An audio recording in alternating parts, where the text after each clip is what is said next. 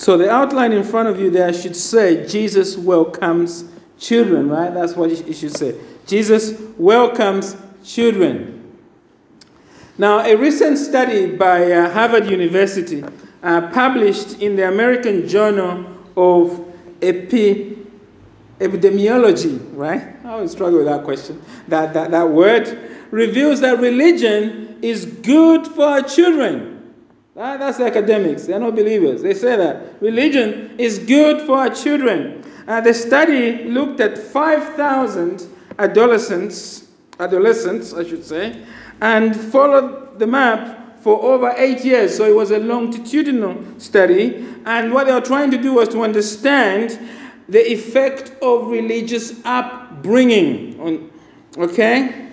And it found that those who regularly attend religious services are 12% less likely to suffer from depression 33% less likely to use illegal drugs, 18% more likely to report high levels of happiness compared to those who don't, right? So you're looking at young adults who have been brought up, of course, in a religious framework.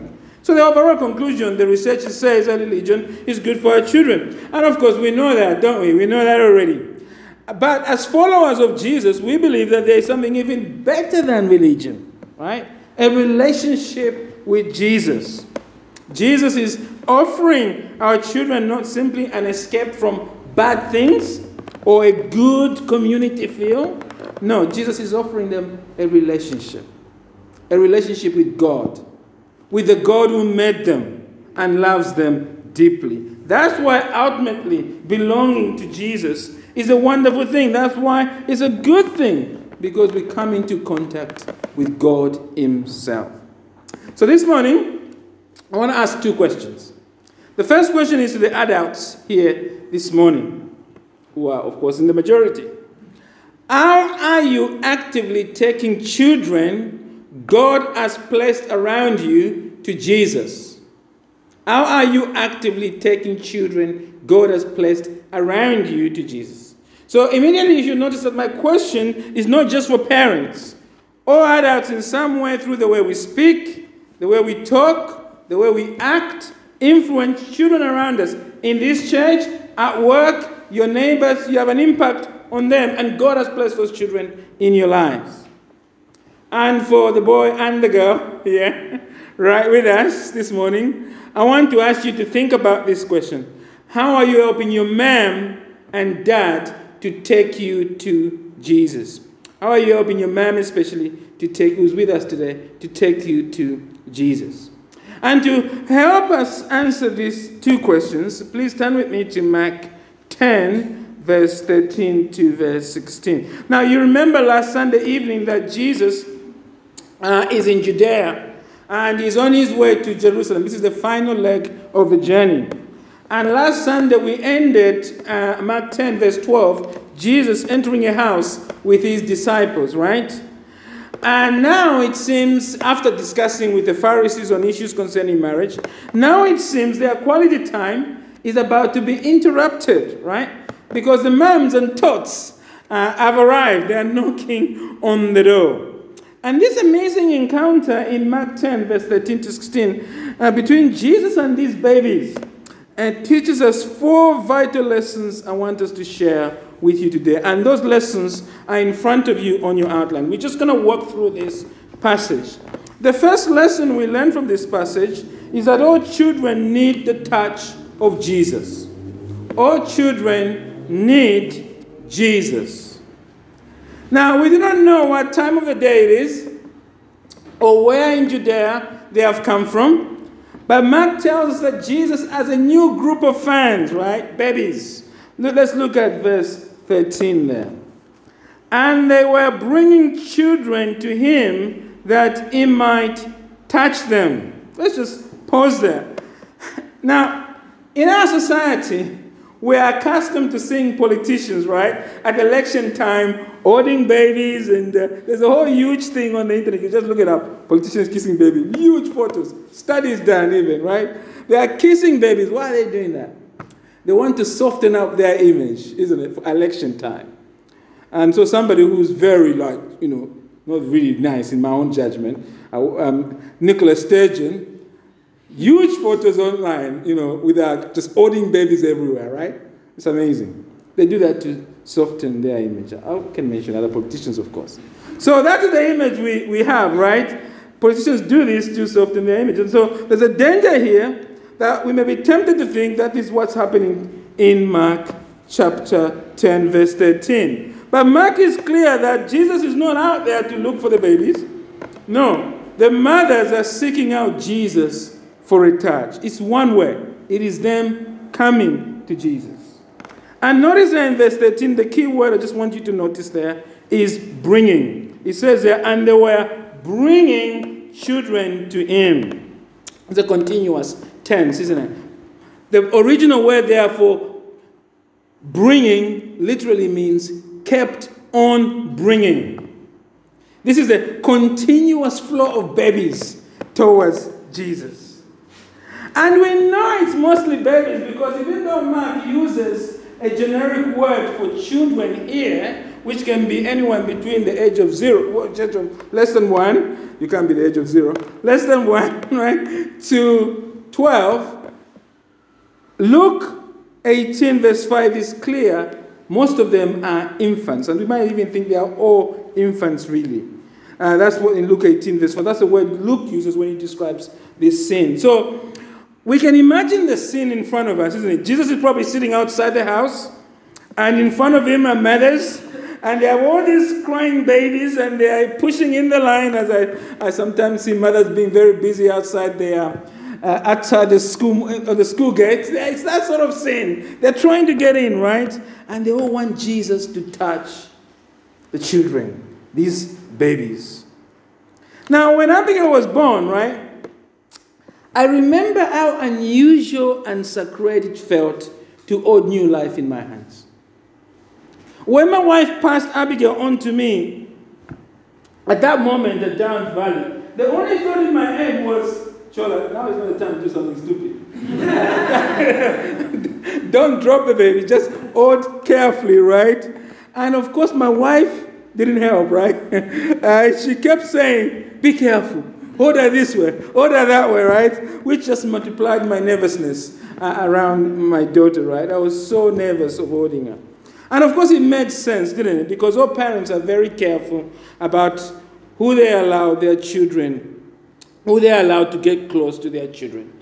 And rightly so, because we live around a society, an evil society, isn't it, where children are victimized in so many ways.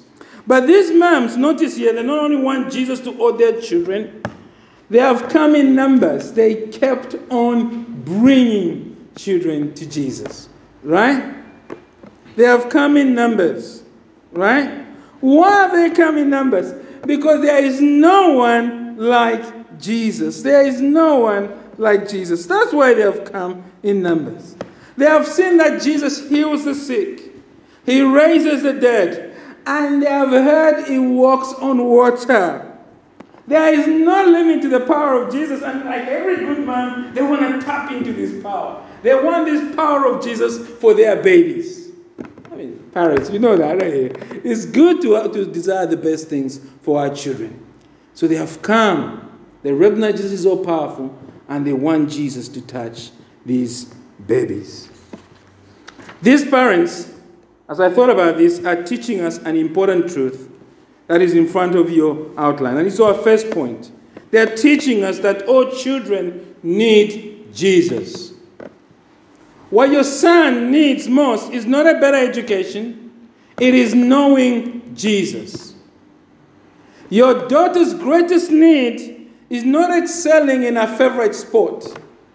Her greatest need is to have a personal and growing relationship with Jesus. And this truth that our children need Jesus most is alien in our society. The government is doing everything to keep Jesus outside, out of the education system.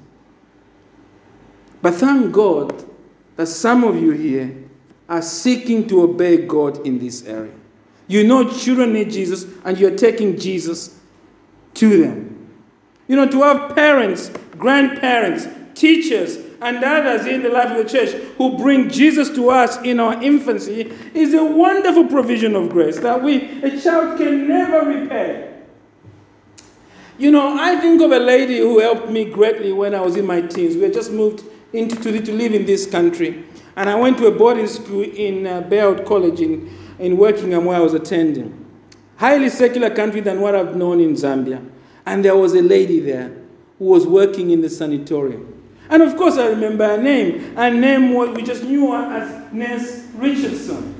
She was a Christian. And what I remember most when I told her that I was a young Christian, at that time, just beginning to do uh, one final year of my GCSE, because I only did one year of GCSE. I remember telling her that, that I'm a Christian. She just told me, she just, next day, she would bring music tapes at that time, worship songs, Kingsway, you know, used to be, do a lot of worship. She would uh, give me a Bible to read. She is the one who introduced me to the genre of Christian fiction. Frank Peretti's novels. I, I, didn't know about them. She would just bring tons and tons. And once she even invited me to where they used to live. I never went. But I've, I can never think of anyone who has invested in me so much than that lady, Nurse Richardson, as a young person at college. I always remember, and I, I don't know if she's still alive, but our impact, our influence, I wouldn't be standing here today if it wasn't for her encouragement. And there are moments when I do think about her and I do pray for her. And I pray, Lord, if Nurse Richardson is still alive, sustain her, help her. We need people like that, isn't it? Who just take an interest in us. I wasn't related to her, she was just a nurse, but she loved Jesus. But you know, she did for me what she wished she could do for many. And that's what I remember most from her. Uh, she didn't just give me one book, I mean, she went all out. It cost, I'm sure, financially. It's great to have people who take us to Jesus. And you, can, you never know when you do that the impact you can have. And you know, I just want to say, if you for, for, for the boy and girl here with us this morning, your mom, by just bringing you here, she's pointing you to Jesus. Be thankful for that. Be thankful for that investment that she's doing in your life. Sadly, sometimes those of us who should be leading children to Jesus stand in their way. And that is a sad truth. We, the second truth we learn here is a sad truth. The first truth is that all children need Jesus. But there is a but, and it is sad, isn't it? Because sometimes we stand in their way. That's the second truth. Sometimes we stand in their way. The mothers have come with high hopes to have Jesus bless their little bambinos, right? But to their shock, they eat a bureaucratic brick wall. Look at this, read on verse 13. And they were bringing children to him that he might touch them. And the disciples rebuked them. I don't know how you imagine this scene, what's going on here, but I am imagining Simon the Zealot is in charge of this one, right? I'm just speaking on him, I guess, given his background. But I'm imagining him is in charge of this one. You know, Jesus is there, all these mothers are trooping in and out, and Simon the Zealot is there. He said, Look, back up, folks, back up, back up, right? This is not for kids here. This is not children time, right? Sorry, go home. We are on the way to Jerusalem, and we're going there to reign. We don't have time for this. Please, Jesus needs time. He has better things to do. Right? He's not seeing anyone today. I'm just imagining it because the Bible doesn't really tell us why they are behaving like this or which disciple is leading. By implication, all of them are involved. The question we have to ask is why are they behaving like this? Well, as I said, Mark doesn't tell us. My guess is they have put on a uniform and power has gone to their heads, right? And you remember not long ago, what did they do? They stopped the man who was exorcising demons. They said, No, you're not with us. Don't, you know, stop doing this. You know, James and John, right? And they have been arguing about who's the greatest. So their mind is about power, is about, you know, ruling in the new kingdom, as it were. That's probably what's motivating them here. We have a kingdom that has no time for children. Well, whatever their motive, the behavior of the apostles is teaching us an important truth, a sad truth. Sometimes followers of Jesus prevent children coming to Jesus. So, all of us here this morning have to ask ourselves a question whether we're parents or not. Are we guilty of doing this terrible thing that the disciples are doing? Are you stopping children around you coming to Jesus? And I think, you know, we can start in the church, but I think we have to start in our home. Think about your home. Are you in the home sowing fruits that will lead your children to want more of Jesus? Or are you fostering a spirit of envy and worldly ambition in them? You know, it saddened me that many parents who claim to be followers of Jesus are more careful about educating their children for this world rather than the world to come. Now, it is right that we give our children the best education. Don't get me wrong. It's, like, it's right that we invest money and tuition into our kids. Right? It's right we do that. It is important to start off well in life. But you need to ask yourself as a parent here what do your children make of their lives if they see that you, as a mom and dad, value school and sporting achievement more than life with Jesus? If they see that all the money you are investing in, you spend more on tuition and time on those things than you do on life with them, praying with them. What, what do you think they're going to conclude from that? I think that you are inevitably leading them to a sad conclusion that life with Jesus is not important. You are telling them that they don't really need Jesus after all.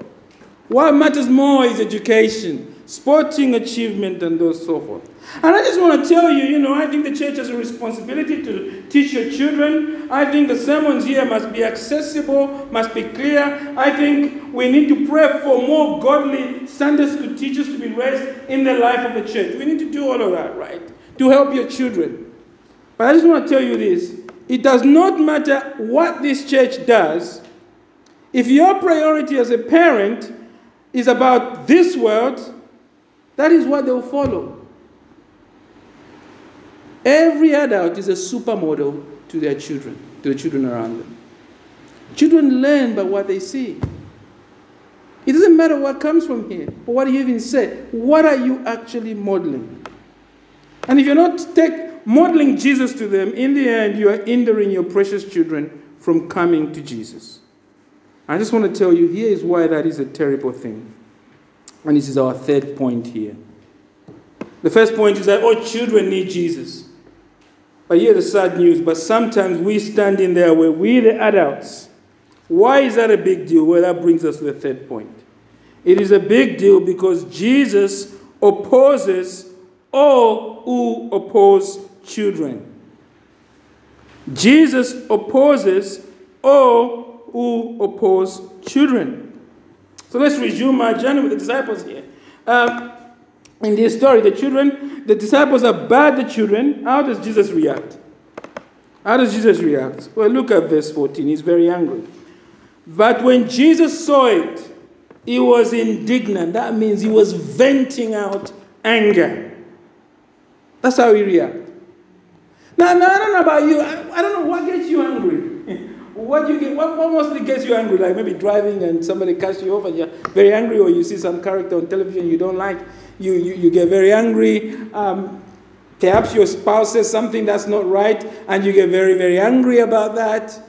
We can tell a lot about a person by what gets them angry. Beloved, this is what gets Jesus angry. He gets angry when he sees the helpless, the powerless, the children are getting, are being kept from him. This is the second time Jesus gets angry in Mark. Quiz question for you when was the first time he got angry? I'll leave that to you. But in both situations, it is the powerless that are being kept from Jesus. That's why, that's what gets him angry. And notice what Mark says here in verse 14. What, what Mark says, what Jesus says. Verse 14 says, But when Jesus saw it, he was indignant and said to them, Let the children come to me. Do not hinder them.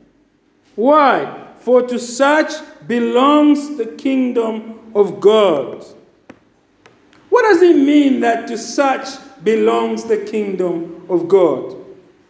Well, we should know that the word there in the original language to such belong the king to such as this uh, is not used in the original language actually to compare things. It is used to identify something.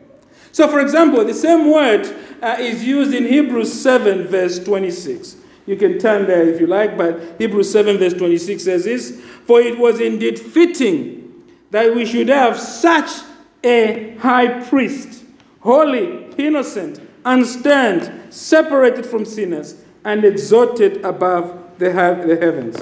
When the, when the author of Hebrews, when the author of Hebrews says we should have such a high priest, he's not saying Jesus, any priest would do, so to speak. He's not saying that Jesus is like any other priest. No, he says only Jesus fits the bill.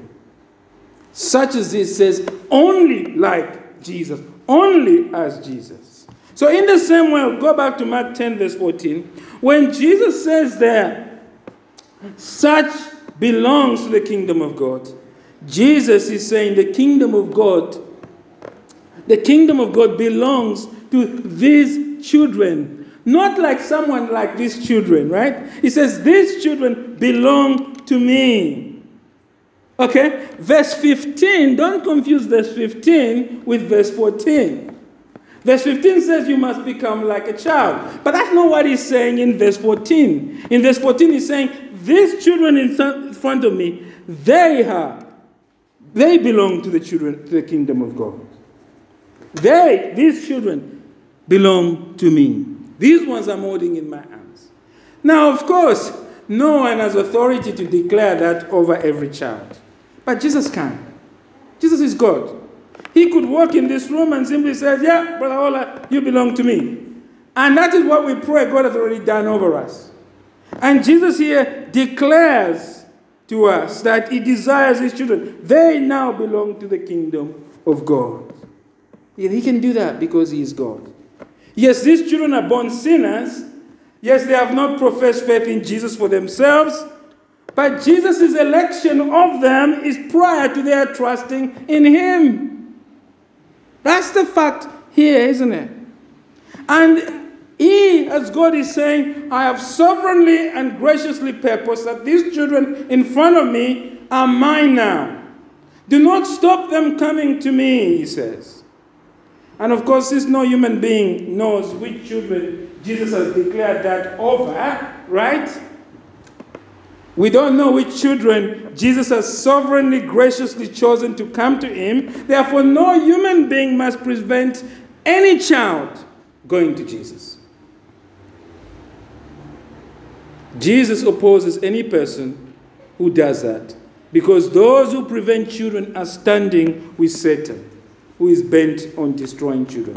You can read Mark for yourself. You see that in Mark there's a contest over children. Satan is doing everything he can to keep children away, he's demonizing them.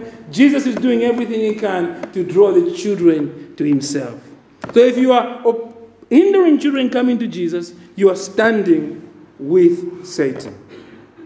And here is why that is a big deal. It is a big deal because you see here the anger of Jesus that he's showing at the disciples publicly is a foretaste of God's anger on judgment and judgment on all who oppose children coming to Him. And as I thought about this, I thought to myself, the anger of Jesus here is very difficult because it's being expressed to followers of Jesus. It always makes me feel uncomfortable when Jesus is angry at those who follow him because I'm, I follow him. But I'm comforted by this anger of Jesus actually on the disciples because it is comforting me as I look around the world, as I look around our society, as we see the moral tragedy unfolding before our, our, our eyes in the world today. You know, many children are growing, being exposed to an avalanche of evil. They are growing emotionally deprived, spiritually ignorant, and morally depraved.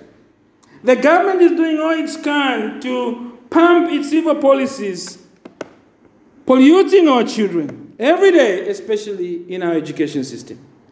They are forcing them to learn things God utterly forbade. And they are using the machinery of the NHS to pump an ideology of evil into our kids. When I look around the, the breakdown of marriage, the absence of godly fathers, actually, which is partly responsible for the knife crimes that we are seeing. We are seeing that our children all around us, young and old, other kids, are suffering really from, they are now swimming from a relentless pool of evil that is engulfing them. Many of our children in our society have zero godly parental care.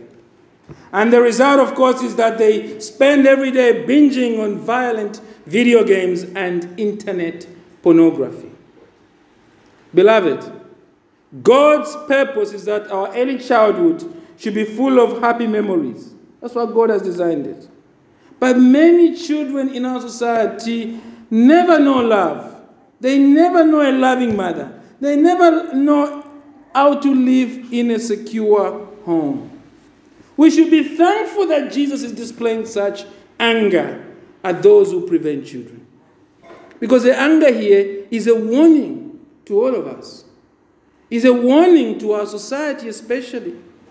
Those who stop children going to Jesus will meet his full anger. So the question is how should we respond to that? And that is our final point, isn't it? The first point is all children need Jesus. But sometimes, that's the second point, we stand in their way. That's a big deal because of the third point. Jesus opposes all who oppose children. So, how should we then, all of us, parents, non parents, how should we respond to this? Well, we must welcome the children to Jesus. We must bring the children to Jesus at every opportunity. The attitude Jesus wants us to have towards children is to let the children come to him. And we see this as we jump to verse 16. Look at verse 16.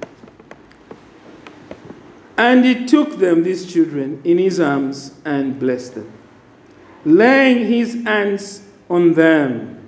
I just want you to quickly notice three gestures of Jesus. First, the Lord Jesus takes each baby in his arms.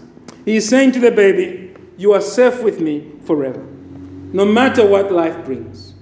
Secondly, he lays his hands on them, doesn't he? Our Lord is saying to the baby he's laying hands on, there is no distance between us. You belong to me, I belong to you. Then Jesus blesses the baby. God the Son is saying to that baby, his blessing in his arms, My grace is enough for your current and future needs. Proverbs tells us that the blessing of the Lord makes rich. And God, holding these babies in his arms, is blessing them for the future. This is what Jesus wants to do for your kids, your children. This is what Jesus wants to do for every child that comes through the doors of this church. In fact, every person, we might even say. And he wants you to be part of welcoming the children to him. So, how do we do this? Well, first of all, in our church tradition, this starts with thanksgiving or baby dedication, as it's called. When the child is born, we give thanks for the child publicly, right? Why do we do this publicly? Well, we do it to acknowledge before the church that we do not intend to bring up this child on our own, but with the help of Christ and His church. And of course, we're doing that publicly because the memories of the child beginning their journey among God's covenant community in this way are all part and parcel of Christ drawing them to Himself. They will remember they were given thanks for to God publicly. And that will warm their hearts, their affections to Jesus. That's why, as Baptists, we do that. And we do this with confidence, knowing that Jesus Himself is modeling it for us here. We do not baptize infants, but we welcome them into our arms publicly and in the community of God to Jesus. So we, we start with that. And then, of course, that welcome must continue, isn't it? Because as they grow in our homes and in the life of the church, we must work to consistently and actively lead our children to Christ. And of course, that means doing what I call building a Christ intoxicated home. A home where your, your Bible saturated. A home which is prayer saturated. A home where the good news of Jesus is at the heart of everything you do. We are doing that because we want our child to see Jesus, not just on Sundays or when they are here. They want to see Jesus in the natural and normal ebb and flow of life. You see, beloved, our children need to grow up in a home that is saturated with prayer. They need to grow up in a home where they regularly hear that everyone is a sinner saved only by trusting the blood of Jesus shed on the cross for our sins. So pray towards that. If you're a husband, work with your wife towards building such a home. Now, if you're not a parent, there is still much for you to do. There's no get out of jail card on this one. It's a wonderful obligation. There is Sunday school, right? With a gap now, right? You can offer to serve in Sunday school. Or if you can, if that's not for you, just invite a teenager in your home to spend time. Be a Nurse Richardson to someone here. And of course, there's a lot more, isn't there? Because apart from what you do in the life of this church, you can simply take an interest in a charity like International Justice Mission that is fighting global sexual exploitation. Many children are being exploited around the world. You can help bring those children financially, giving to them, and I hope to have IJM come and speak to us at some point here. You know, you can do that. You can contribute to those things. You can help bring children to Jesus in that way. But remember, you can only take your children, children, you can only take people where you have been, right? You can only take children to Jesus if you yourself have been to Jesus. And that is what Jesus is getting at in verse 15. Let's read that briefly. Truly I said to you, whoever does not receive the kingdom of God like a child shall not enter it. You need to read that again. Whoever does not receive the kingdom of God like a child shall not enter it. Jesus is saying to bring children to Him, we must be like children ourselves. What are children like? Well, they are powerless and they often, often, not always, they often know it. Sometimes they think they are supermen and superwomen, but often they know they are powerless because they'll come to us, please help me with this. They've tried, doesn't work. Right? Children live by faith and total dependence on someone else, their parents. And Jesus is saying this is what faith in Him looks like. It means surrendering our lives to Jesus completely, giving Jesus a hug, a spiritual hug, coming to Him, surrendering whole to Him, like the children are doing. And we can know that if we do that, if we come to Jesus and surrender to Him like that, He will not push us away like the disciples are doing. Jesus will welcome us as He does in verse 16. And He took them in His arms and blessed them, laying His hands on them. That's an amazing picture of grace, isn't it? Jesus here is tender compassionate. He is compassionate to anyone who comes to him bringing nothing but their sin, who surrenders to him. I just want to ask you this morning have you surrendered your life to Jesus like these children? Are you confident that Jesus has welcomed you into his arms? Not because you're a good person, but because you have asked Him to save you from sin based on His death on the cross for you. You know, I say this especially to the boy and girl here with us today. Jesus wants you now. He's longing to hold you into His arms. Even as young as you are, you can reach out to Him. You can cry out to Him. You can ask Him to hold you close to Himself. And He's saying to all of us, isn't it? He's saying to you and I, all of us, you adults, come to me. I love you. I want to hold you. I want to touch and bless you. I want to be in your life, and I want your life to be mine. He's stretching out his arms to us. He's waiting for us, isn't it? And you know, if you're trusting in Jesus, that's a wonderful reminder. No matter what is going on in your life at the moment, you know, as adults who trust Jesus, we need to be reminded we are the children here in Christ. He is He has embraced us. He holds us close. We are always in His arms, whether in life or in death. If we trust in Christ, no matter what is going on in our lives, we know He's got us tight. He's holding us close to us.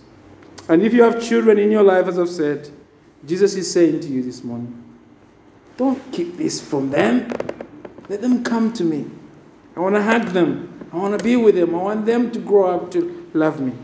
And He's saying to us as a church, let everything you do in the church be about bringing children to me. Because I want to hold them, touch, and bless them. May the Lord help us to do these things.